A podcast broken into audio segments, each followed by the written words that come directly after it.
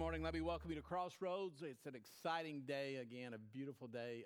I, I honestly like this kind of day. I know it kind of hurts attendance, uh, but again, it's a beautiful day. It's just a reminder that pumpkin spice is on the menu now everywhere uh, and that Thanksgiving and Christmas are just around the corner, and uh, we're going to have a great time. But let me welcome you to Crossroads. Let me welcome those that are on time this morning because we finally got the little problem fixed with our, our live feed to Facebook. We welcome you guys who are joining us on Facebook. And again, I want to encourage you uh, that since we're on time this morning, take a moment, comment who you are and that you're watching, but also share this from our page to your page because, again, it's so important. Uh, we missed a few people last week because we were late. We actually had everything set right it just didn't take. And again, I assumed the responsibility for that because I thought it probably was my fault, but it ended up not being my fault, and uh, it was something else. So, anyway, uh, we're glad that those are being able to join us online uh, and on Facebook Live. Comment there. Let us know where you're listening from. I said it last week to these guys, but not to you guys. We have an amazing amount of people watching us from across the country. And again, Texas is one of our big strongholds. So we welcome the people from Texas, from California, uh, even from other countries. So again, we're excited that you're joining us uh, and just experiencing what God is doing here because we believe, and we've told you this before, Crossroads is a place of hope and transformation. And we believe that hope and transformation is found in a relationship with Jesus Christ. So we believe God wants to do exciting things in your life, and we want to invite you to continue to join us here whether it's in person or online. We know a lot of people are being careful now and they're watching online. We have people here in the audience. We had a great crowd considering the weather uh, today. But again, at the 8, 8 uh, is it 8.30 service, I get them confused now. So we, we, we were excited to have those people here and we're excited that, you're, uh, that you are here. And we encourage you to come back, whether it's in person or whether it's online. Now, we started a brand new series last week, which is just going to be a short series. Let me just go ahead and warn you. It's just going to be three weeks. It'll be this week and next week. But for those that were here for the messages prior to last week and the start of this new series, you guys know that I've been talking a lot or been saying a lot in my messages or the time that we spend together where I'm speaking to you uh, in these conversations. I've been making a lot of references to last days, end times, and, and, and the like. And again, we, we addressed that you know, right before we started this series. But one of the things that I've been saying consistently is that you are seeing, whether you believe it or not, whether you like it or not, you are seeing the book of Revelation actually play out right in front of you. Uh, again, it, it's just an interesting thing to watch when you watch uh, all of the things that are happening. But somebody kind of alerted me uh, and uh, sent this to me this past week. And it's actually to me uh, another revelation, if you will, that we are living in the end times. I mean, we could live a thousand more minutes, we could live a thousand more years before the return of Christ, before the rapture and the return of Christ. But again, that, that, that it matters, but it really doesn't matter. I mean, I'm not concerned about the time. It's just my job as the shepherd, as the pastor here, to, to issue to you the truth that is actually found in God's word, but also the warnings and the signs that we're, you know, we're, what are the times like that we're living in? I think it, it, it doesn't take a rocket scientist to figure this out. But this past week, I just want to give you evidence that if you don't understand that we're living in the, what I call very days and times of the book of Revelation, I want to show you a billboard that's actually, I think it's on Mount Juliet Road. It was sent to me. This is in our own community, and here's the billboard. Here's what the billboard intru- instructs you to do sleep in on Sunday. Don't worry about going to church. Don't worry about doing what Hebrews 10 25 says forsake not the assembling of yourself together. Stay home. Don't worry about it. You don't have anything to lose. Now, what's interesting again is this billboard is in our community. We are considered the buckle of the Bible Belt. And these are the things that we're starting to see. I, I happened to be scrolling through uh, Facebook this week and I ran across, I think, I think, and again, I'm, I'm being very open minded here because I'm not totally sure, but I think it's the same organization that's paying for this billboard in Mount Juliet. It's the Freedom, for, for, Freedom from Religious Foundation, Religion Foundation. And, and, I happened to be scrolling through Facebook and I saw this guy, and initially I didn't recognize who he was, but I, uh, I ended up listening to what he had to say, and it was Ronald Reagan's son. Did anybody see that? Ronald Reagan Jr. And he goes on this spiel and tells me about, you know, I'm a very proud atheist and yada, yada, yada. He's for the separation of church and state and yada, yada, yada. But what really alarmed me was the very last thing he said. He said this I'm Ronald Reagan Jr., and I'm not afraid to burn in hell. Friends, I'm telling you, you better put your armor on and you better get ready. Make sure your house is in order. It's not here, I'm not here to scare you, I'm just here to prepare you. You need to understand that the battle is real. So if you don't believe the battle is real, then there is your evidence. And I'm just going to tell you this morning I'm not looking for more signs, I'm listening for the trumpet. There are no more signs. I'm listening for the trumpet. Well, last week we started a series of messages that I believe are so relevant to where we find ourselves right now. And uh, as we looked last week, we, we, we, we talked about what, what does it take? What does it take to survive an economic earthquake in our life? And, and the reason why I believe these messages are so relevant is because that's what the last 17 or 18 months have felt like. Uh, if you're going to kind of track with me, you would say, you know, when, when it happened in March 2020 and our, our world shut down, the world as we know it, it honestly felt like an earthquake. And, and what's interesting is since March of, 20, March of 2020, the thing that you and I have had to deal with is we have had to deal with aftershock after aftershock after aftershock. Now, researchers will tell you, and they have concluded, that there's this PTSD type of anxiety that comes with an earthquake. But that same type of PTSD anxiety is actually greater as you and I experience the aftershocks that follow an earthquake.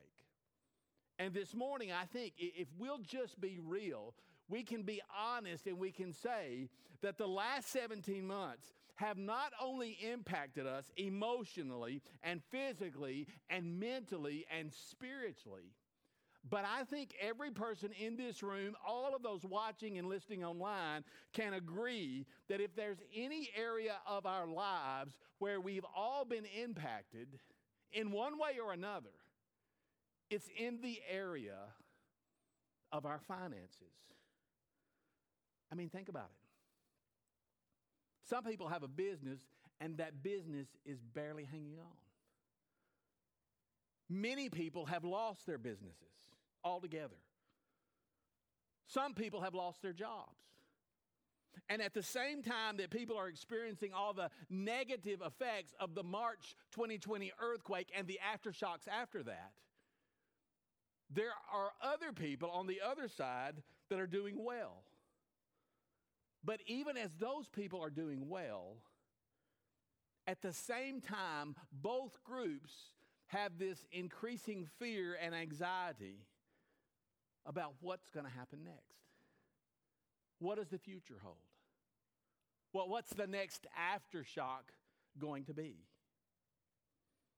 Now, statistics will tell us right now that if you survey people, Three out of four people will tell you that the number one concern that they have right now and going forward, the number one concern to them, the number one thing that they're worrying about in their life, they're just going to tell you straight up it's money, it's their finances.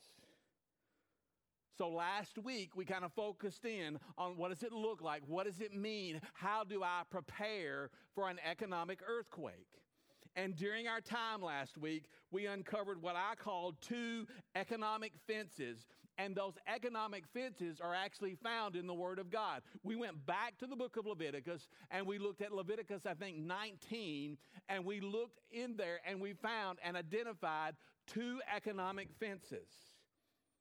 And we know that God's Word tells us that if we stay inside the fence, it leads to blessing outside the fence leads to cursing. Inside the fence leads to feasting. Outside the fence leads to famine. Last weekend, as I closed, I invited you back inside the fence of God's favor. And the reason why I would invite you is because it's behind the fence of the favor of God. That's where you are going to experience life to the fullest. And again, here's the thing I would tell you. If you missed last week, go to our website, crossroadslebanon.com, and listen to the audio. Or go back, scroll back on our Facebook page to last Sunday, and you'll be able to catch the message portion of our service last week. Go back and look at the principles, look at the truths, and begin to apply those things to your life. Now, this morning, we're going to move to a different area. Last week was all about preparation. This week, we're going to move to the subject of transformation. So, as we get started, the thing I desire this morning is to kind of start to explore. I, really want to explore, explore your mindset when it comes to money.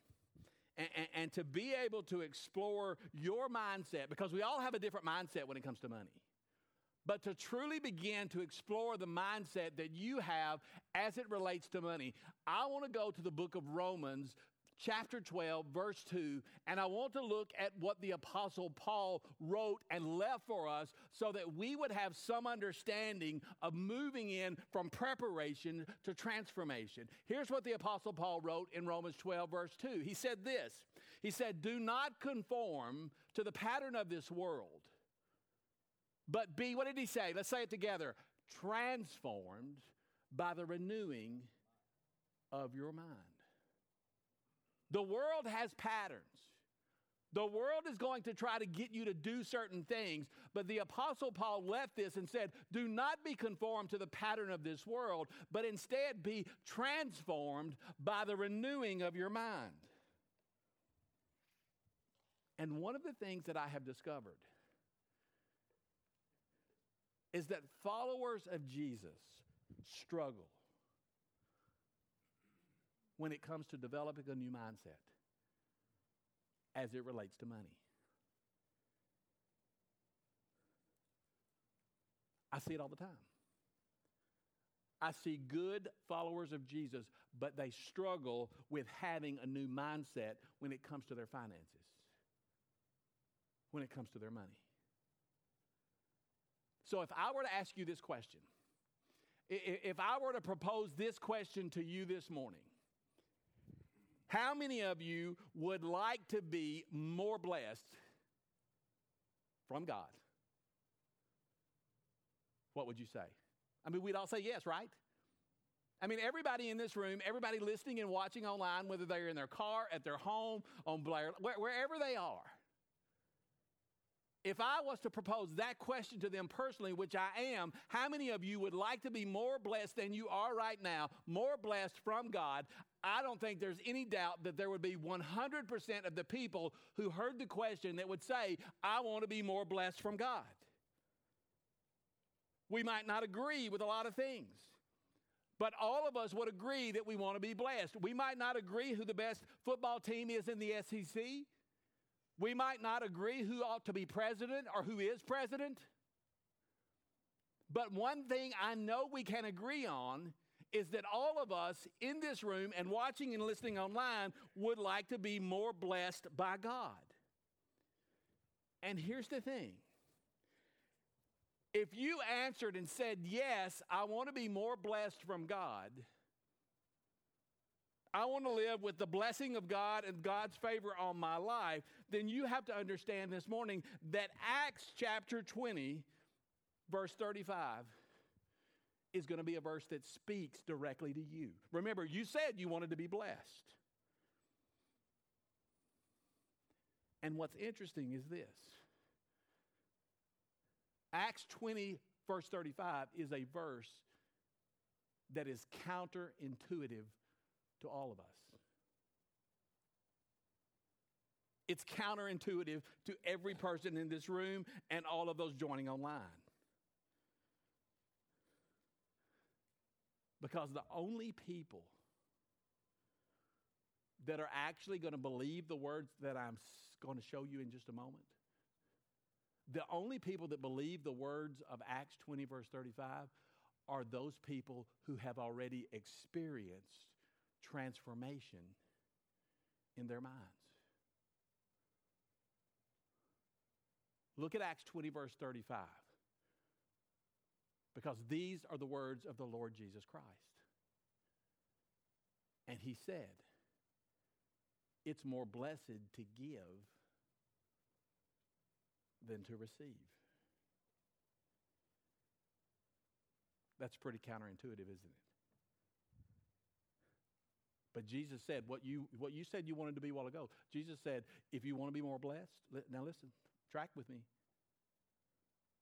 If you want to be more blessed, then you have to understand it's more blessed to give than to receive. Those are not my words. Those are not the words of Randy S. Cook. Those are the one the words of Jesus Christ. Look at Proverbs 11. Proverbs chapter 11 verses 24 and 25. Here's what it says. One person gives freely yet gains even more. That see that just that that that's just weird. One person gives and gets more. Another withholds unduly and that person comes to poverty. A generous person will prosper, but whoever refreshes others will be refreshed. Now think about that. Think of the words of Jesus and then think about what the writer in Proverbs says. One person gives away freely, and even though they're giving it away, they get even more. But the other person keeps it, withholds it, and that person comes to poverty. What's the difference in those two people? I'll tell you what the difference is. It's your mindset. It comes down to your mindset. So let me ask you a question What's your mindset? What's your mindset when it comes to money? What's your mindset when it comes to economics?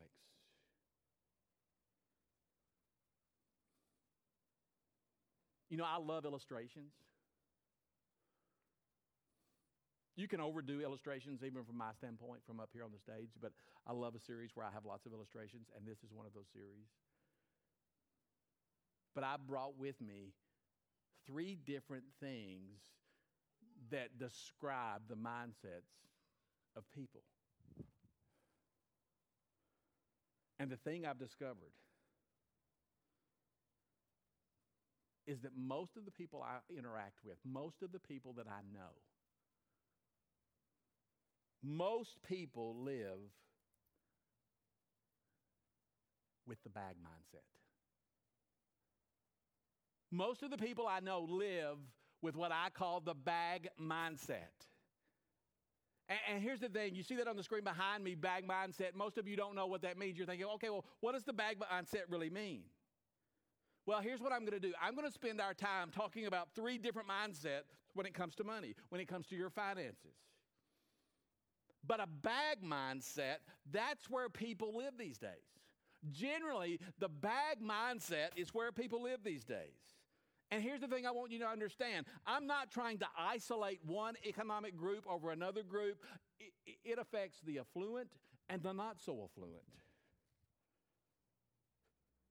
But the bag mindset is a person that believes that what they have is not going to be enough. Randy, we, we, we would like to give, but we just want you to understand we, we, we, we have a bag mindset and we don't have enough to be generous. We'd like to give, but we don't have enough to be generous. And we can't be generous simply because we don't know what's going to happen. We don't know what the next aftershock, based on that earthquake that happened in March 2020, COVID 19, we don't know what the next aftershock is going to be, and we don't know how it's going to impact our family. So we'd like to be generous, but we can't be generous.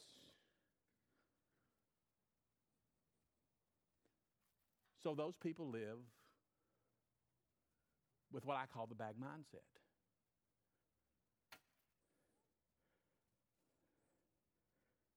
Maybe some of you can relate to these words that are found in the Old Testament. Haggai, chapter 1, verse 6. You probably don't read a lot there, but again, I want you to read this. Look at what Haggai says. You eat, but are not satisfied. You drink, but are still thirsty. You put on clothes, but you cannot keep warm. Your wages disappear as though you were putting them in pockets filled with holes. The money you make is as if you put it in pockets filled with holes. Now, what you're looking at behind me is the New Living Translation. You know what the King James translation says? It says bags filled with holes. I mean, think about it. Have you ever felt that way? Have you ever felt like uh, you, you, you, you, you, earn money and you put it in a bag? And it's like the bag has holes in it? I mean, you put money in there, and, and, and no matter what you do, I mean, you just can't hold on to the money. I mean, again, you put the money in and you've got a bag and you fill that bag up with money every month. And no matter how try, hard you try, when you get to the end of the month, there's never enough money left over because you've got holes in the bag. And in that moment, when you think, you know what, I'm starting to get just a little bit ahead. We've got a little bit we put to, to, to, to savings, we've got a little bit that we put aside. What happens? The transmission on the car goes out. Am I right? The air conditioner at the house goes out. And how do you feel? You feel like you're living with a bag with holes in it. And as much as you would like to give and be generous, you don't feel like you can because everything that you put in the top of the bag ends up coming out of the bottom of the bag.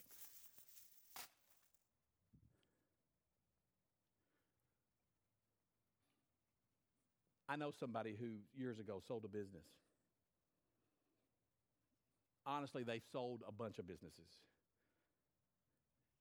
And they have a ton of money. Honestly, they have nothing to worry about.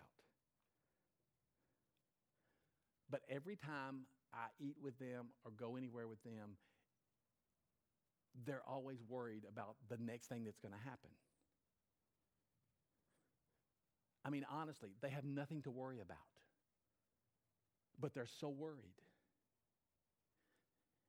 And here's somebody that's locked, cocked, and ready to rock with their finances. They have nothing to worry about.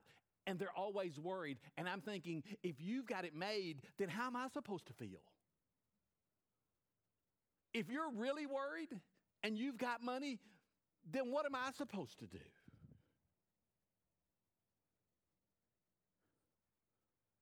Let me ask you another question. And I, am going to tell you, I already know this about you. But I want to propose a question to you, and you're going to see it on the screen behind me. How much money would you need to accumulate so that you didn't have to worry? How much money would you need to accumulate so that you would be fearless as you lived your life?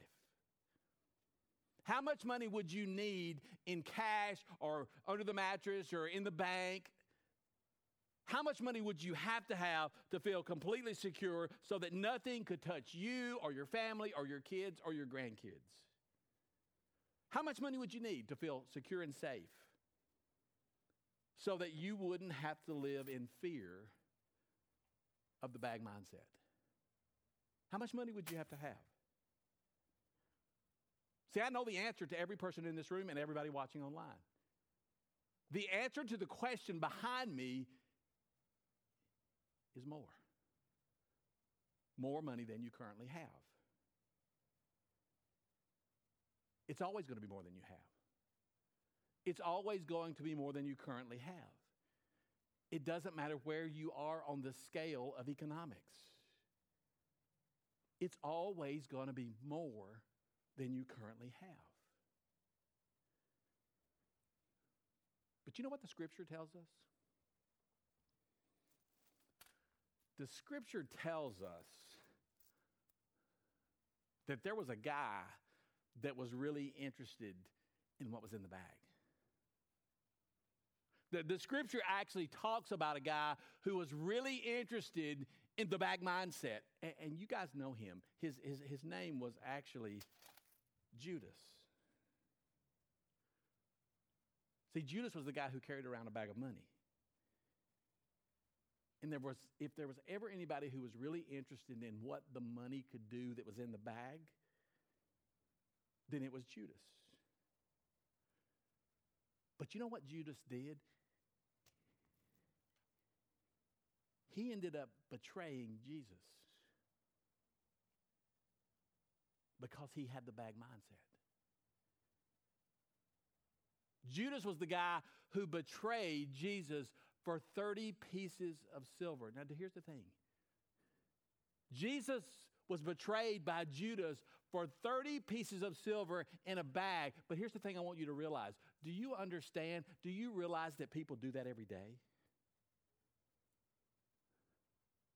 Every day, people betray God because of the bag mindset. See, Scripture teaches us. We talked about it last week. Scripture teaches us that the tithe belongs to God. The Scripture tells us that the tithe belongs to God. In other words, when, when, when you get a paycheck, you return, not give, you return the first 10% to God. And why would you return the first 10% to God? You return it to Him because it belongs to Him. But people don't do that because they're more concerned with what's in their bag. They're more concerned with what's in their bag than they are with obeying God and honoring God. Randy, you know I love I love what you do at Crossroads.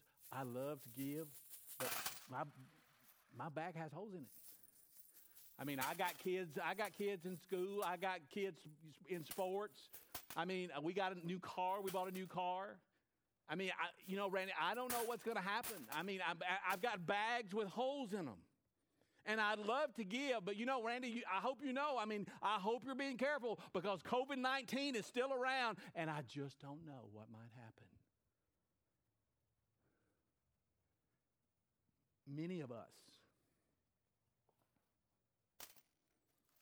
are living with the bag mindset.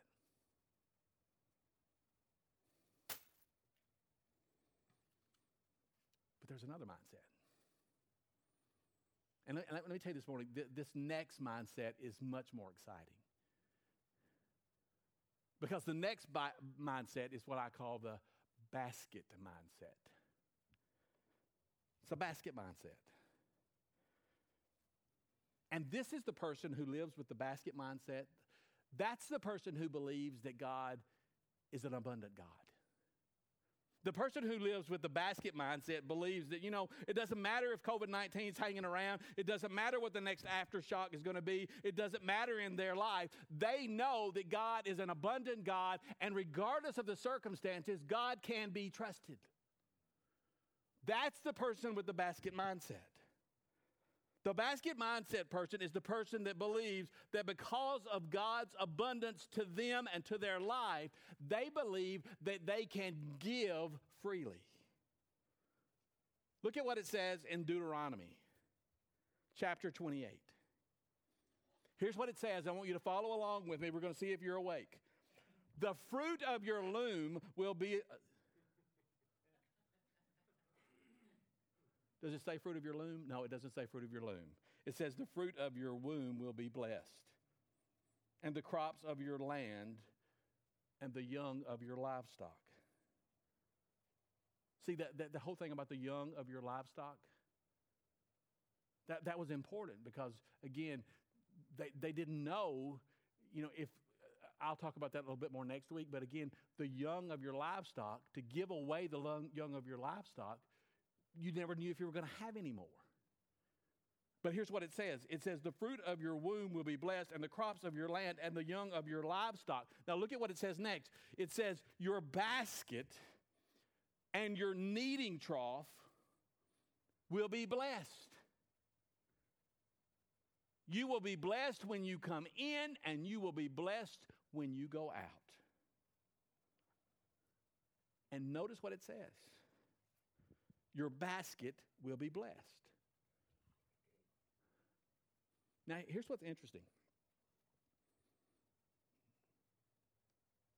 Jesus gives a very interesting teaching about the basket. And this is the way that he put it in Luke chapter 6. Look, look behind me. Jesus said the words that we looked at a while ago Give, and it will be given to you. Those are not the words that we looked at a while ago, that, those were other words. But anyway, Jesus said, Give, and it will be given to you. A good measure, pressed down, shaken together, and running over, will be poured into your lap. For the measure you use, oh, come on, somebody, it will be measured back to you. Some of you need to run from that. For the measure that you use, it's going to be measured back to you. So, what's Jesus talking about? He was talking about a basket. And in that day, people would have understood the concept of the basket because a farmer who would raise wheat would hire day laborers. And he would give them a basket. And they would go out into the wheat field and they would fill that basket, much bigger than this one, up with wheat. And they would carry that all across the field all day, helping to harvest the wheat. Now, think about it. Those day laborers who were carrying a basket of wheat across the field to help out the farmer, they weren't dumb people. They were smart. I, I, I tell you what I call them they were Americanized. So, what they would do is they would fill that basket about half full or two thirds full, and they would carry it across the field. They would only fill it about half full or two thirds full because they had to carry it across that field, and that basket was heavy.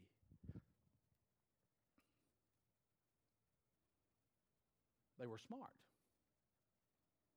But here's what would happen at the end of the day, the landowner would tell those people who had worked for him the entire day,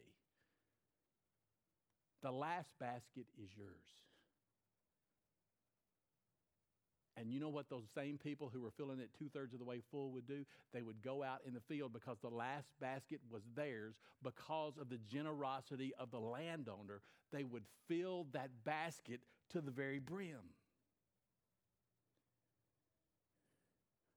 Let me give you, let me give you a, a, a, an idea of how they would fill that basket. They would fill that basket the same way you fill your to go salad container at Gondola. Let me tell you, when I go to Gondola, now that the salad bar is back open, praise God. And they give me a to go salad bar container. You know what I do? I go around that salad bar and I push it in and I pack it in and I cram everything that will go in that little box so that I can leave there. Because a good salad is filled with good measure, shaken together, and running over in my lap. And I've had that happen in the car in my lap. So those day laborers at the end of the day, they would take their basket and they would put in that basket a good measure. And they would press it down and they would shake it down. And they would do that because of the master's generosity. And they would put in more because of the generosity of their master. And they would leave that field that day with their basket. Listen to me this morning. Listen, their basket would be running over. And that's what Jesus is doing. Listen, listen, listen. Jesus is telling you that's the kind of God you have. The God of heaven is the God of abundance. And when we are faithful with the little that we have in the bag, He can trust us and bless us with more materially or in other ways.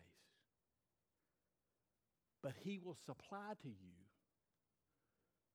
a blessing so that your basket is running over. Now, the difference between the, the people of the basket mindset and the people of the bag mindset is that the bag mindset people,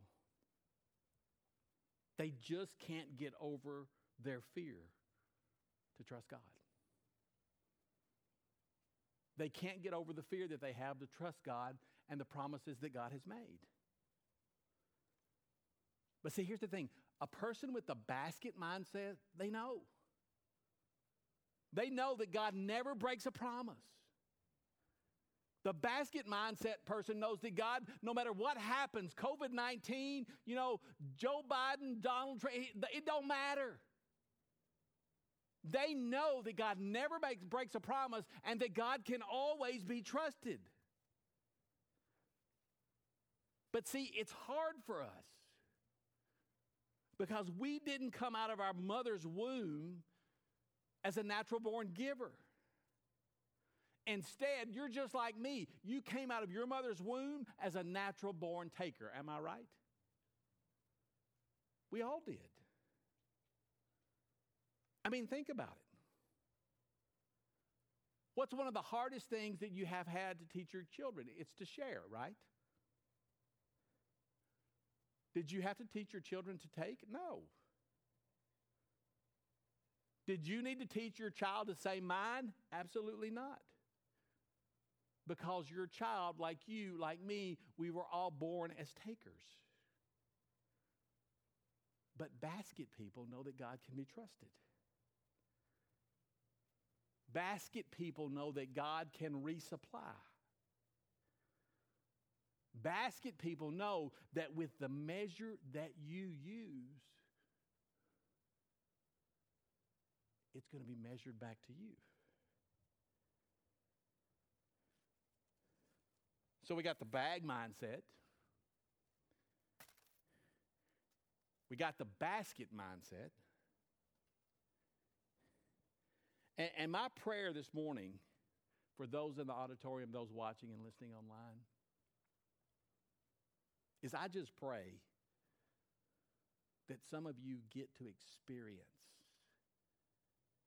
what I call the barn mindset.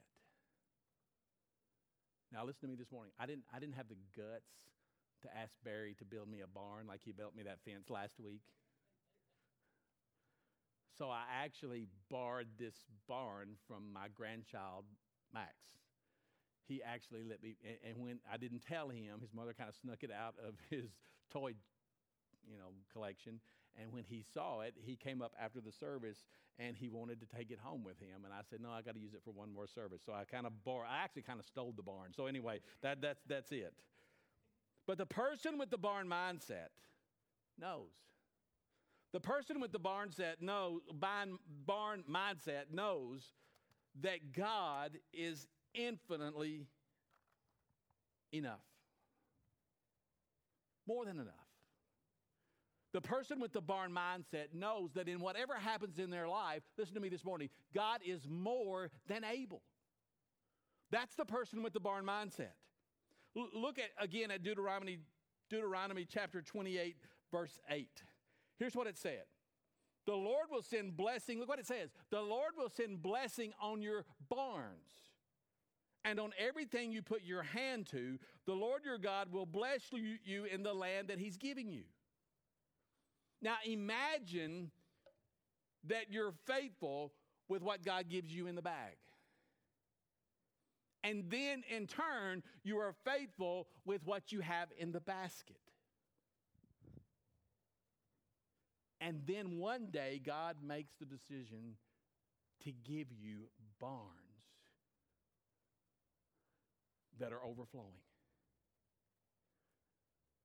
And you say, oh, that doesn't, that, Randy, that doesn't happen. That's what Joseph experienced. Am I right? Joseph experienced that very thing in the Old Testament. How did Joseph experience barns that were overflowing? I'll tell you why. In spite of the circumstances, in spite of the way he was treated, in spite of the circumstances in his life, Joseph was continuously faithful, and God elevated him from the pit to the prison to the palace. And as Joseph was faithful, one day when that great famine came, Joseph was able to say to the people of Egypt, I have barns that are overflowing. And because he had barns that were overflowing, like those lights were coming on, oh Lord. Because he had barns that were overflowing, Joseph was able to feed every person in Egypt. Proverbs chapter 3, verses 9 and 10.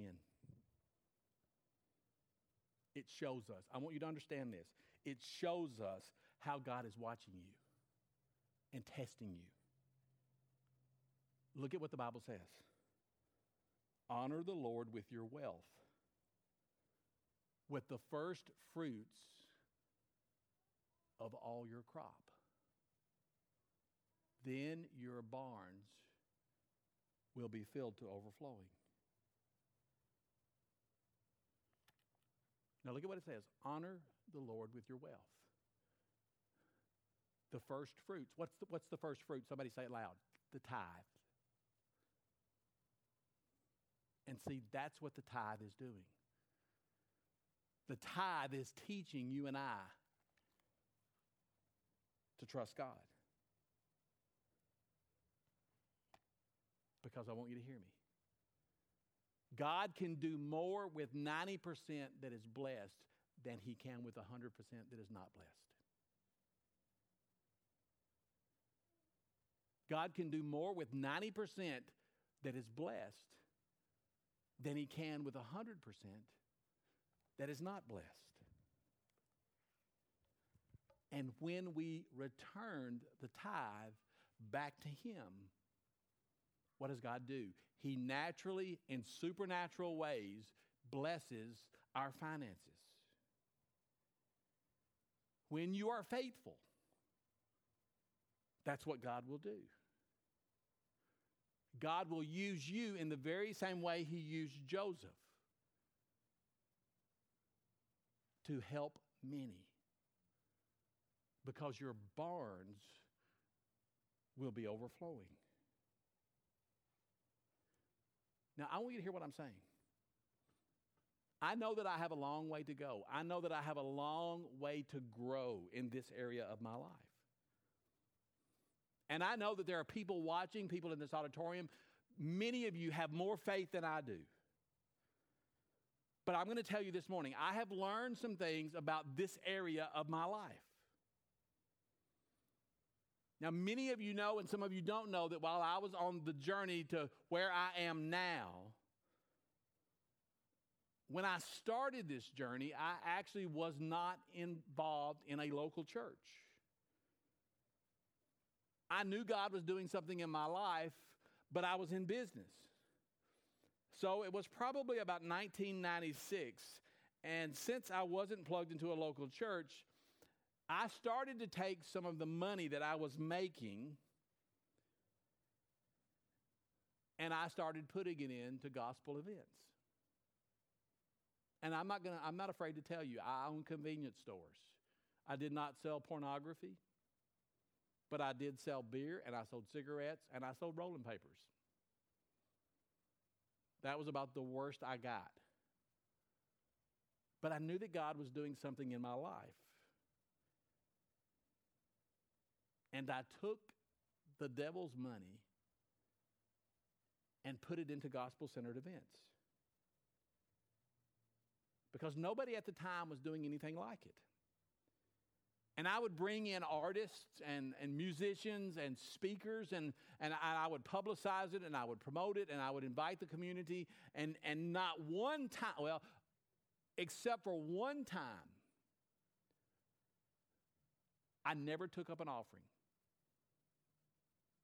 It was just my way of giving back because I was not plugged into a local church at that time. Only one time did I take up an offering, and the one time I took up an offering was the day that I brought John Hagee to Lebanon, Tennessee, and he spoke to a standing room only crowd, and I took up an offering that day, and that offering went to his ministry. He came here for free. He did not ask me to take up an offering. I did that because I felt that was what we were supposed to do. And do you know that the people of Lebanon, Tennessee gave $10,000 to him for coming here?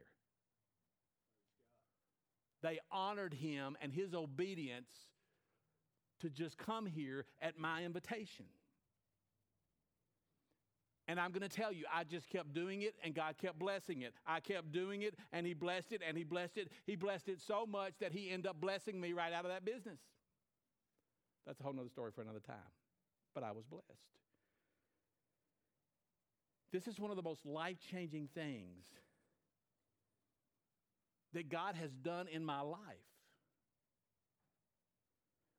And I want you to hear me to say, I want you to hear me. I, I'm going to say more about this next week. I have learned that we truly are more blessed when we give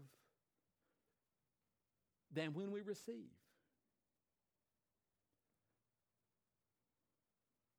Now, I want to take just a moment and speak to those of you who are in this room, those who are listening online, and those who are watching. I want to speak to a very specific group of people. I want to speak to the people who have barns that are full. Now, when you think about somebody who has a barn that's full, those are generally the people who've worked hard. They've worked hard, they've managed well. And let me just say this morning if, if you're here in this auditorium or watching me online, and you're joining us, and you're one of those people who you could say that God has blessed you with a barn that's overflowing, I just want to remind you that Jesus says, To whom much is given, much is required.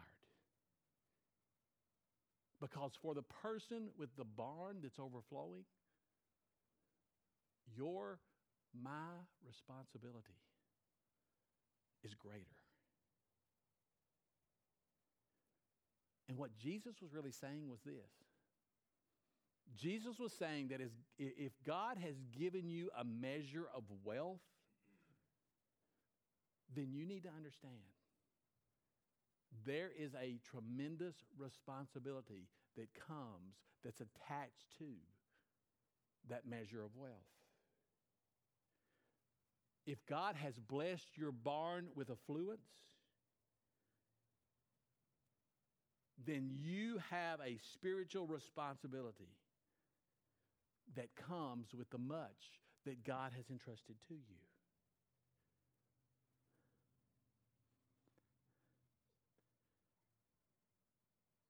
You know, people criticize me sometimes for talking about money. I mean, I don't think you could probably go back and remember the last time I actually did a series on money. It's probably been two years or more. But sometimes people actually have the guts to criticize me when I talk about money. And, and, and, I have other pastor friends who, who actually are afraid to talk about money. And I oftentimes say to them, Why is it that you're afraid to talk about money? Because Jesus did. I've actually had people leave the church. I, I could name one person right now who I know said that I talked about money too much, and he left here and went to another church. But the reason that I will p- talk about money, I'm not going to like beat you up with it. I'm going to give you the spiritual truths and the spiritual principles. But the reason I talk about money is because Jesus did. As a matter of fact, if you look at the autobiography of Jesus' life, which is found in Matthew, Mark, Luke, and John, you have to understand that very few times did Jesus talk about heaven, and very few times did Jesus talk about hell. But do you know what he talked about all of the time? He talked about money. Because Jesus knew that the chief competitor for your heavenly Father was going to be money. Because money is the chief competitor for your heart. It's not like you're trying to choose between God or Satan or Halloween or Christmas. That's not your struggle. Jesus said, Where your treasure is, your heart will be also. Jesus said, I want your heart. So I want your treasure because if I get your treasure, I know your heart is going to follow. And see, here's the thing. If you're not careful, listen, listen, listen, listen. If you're not careful, your wealth will become your God. If you're not careful, your money your 401k, your stock portfolio, your property and holdings will become your God. You know, one of the things I remember very vividly was the assassination of President John F. Kennedy. I mean, I can look at it and see it like I was looking at you guys right now. And one of the things that I remember that uh, about that event so vividly was the day of the funeral, where the flag draped coffin of President John F. Kennedy was brought down Pennsylvania Avenue. And one of the things that I remember so clearly is John F. Kennedy Jr who was probably about three years old, in that long coat, standing on the sidewalk, saluting the coffin of his dad as it went by. I don't know if infatuation is the word, but I've had some kind of weird connection to John F. Kennedy Jr for most of my life. Because you see, he was just a little younger than I was. I mean, he was a, a lawyer, educated, I mean, a good looking guy, dressed well. Started the magazine called George. I mean, he accomplished a lot of things. I've always been intrigued or infatuated with, with all of the things that happened to the Kennedy family. So, needless to say, in, in 1999, when the news broke that it was thought that he and his wife, and I think her sister, had perished in a plane crash, it caught me by surprise. Because you see, supposedly, as the, as the story goes, John F. Kennedy Jr. had been piloting a plane, and the plane disappeared in the ocean off of Martha's Vineyard. Happened in 1999, July of 1999, I think. And what's interesting is this when, when, when experts talk about that crash, they will tell you that the, there was nothing mechanically wrong with the plane. But they'll tell you that what they believe happened is that John F. Kennedy Jr. was actually piloting that plane and he was impacted by something called spatial called spatial disorientation. That's the thing that caused the crash. And, and really, when you talk about spatial disorientation, it, it's actually a confusion of the mind. It's a confusion of the brain. It's where you think you know where you are, you think you know what you're doing, you think you, ha- you have it all figured out, but in actuality, spatial disorientation confuses you and you really don't have it figured out. So, what happens is this listen to me this morning. What happens is that a pilot can then take the controls of a plane and they start and go into a steep climb. And they end up actually flying upside down. And they take the plane straight into the ground. Or in this case, straight into the ocean. Because they were unaware of where they were they were unaware that they were flying the plane upside down. And see, the Bible gives you and I teaching. Listen, the Bible gives you and I teaching because you and I are going so, we're just, we're just flying fast through this life. You and I are going through this life so fast that we're unaware of when it comes to our stuff. That when it comes to our money, we're actually flying upside down. So, my prayer this morning and all this week has been that as we spent this time together talking about these mindsets, that God would actually bring transformation in our mind when it comes to the way that you and I, those watching and listening online, when it comes to the way that we think about money. Because Jesus said, You are more blessed, listen, listen, when you give than when you receive. And sometimes it takes something to recalibrate the way that we think. Sometimes it takes a, a global pandemic. Sometimes it takes that, that economic earthquake and the subsequent aftershocks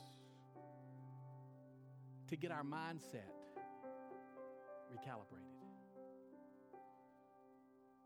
Would you bow your heads and pray with me, please? God, we're so thankful that we can go to the Word that we can go to Scripture. And first of all, God, see your sacrificial love for us that was expressed in our Son, Jesus Christ.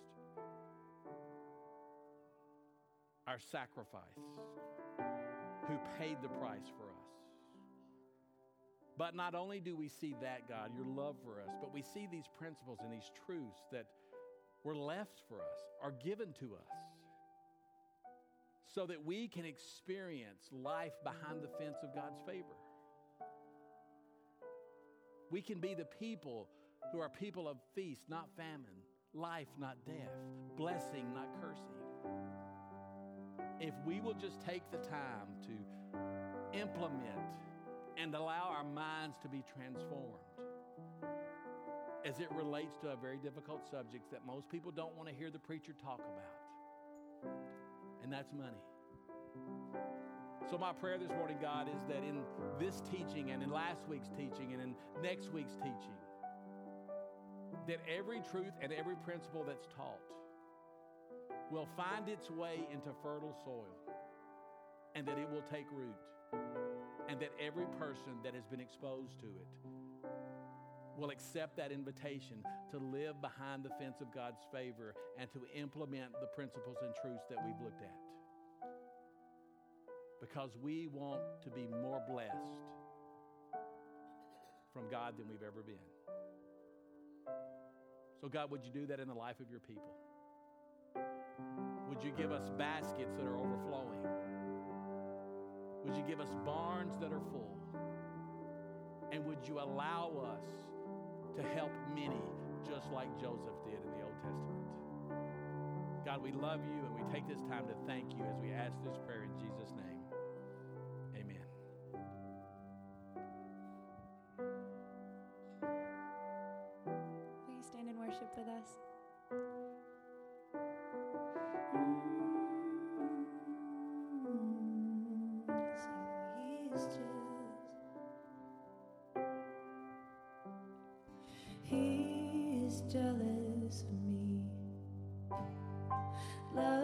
The a.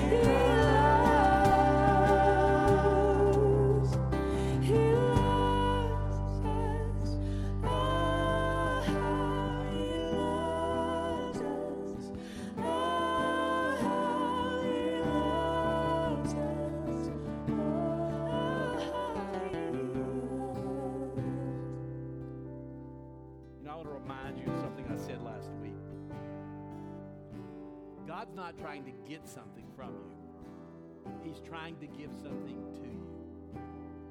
And if we will just take the time and study His Word and implement the principles and truths of Scripture into our life, we will experience the fence of His favor.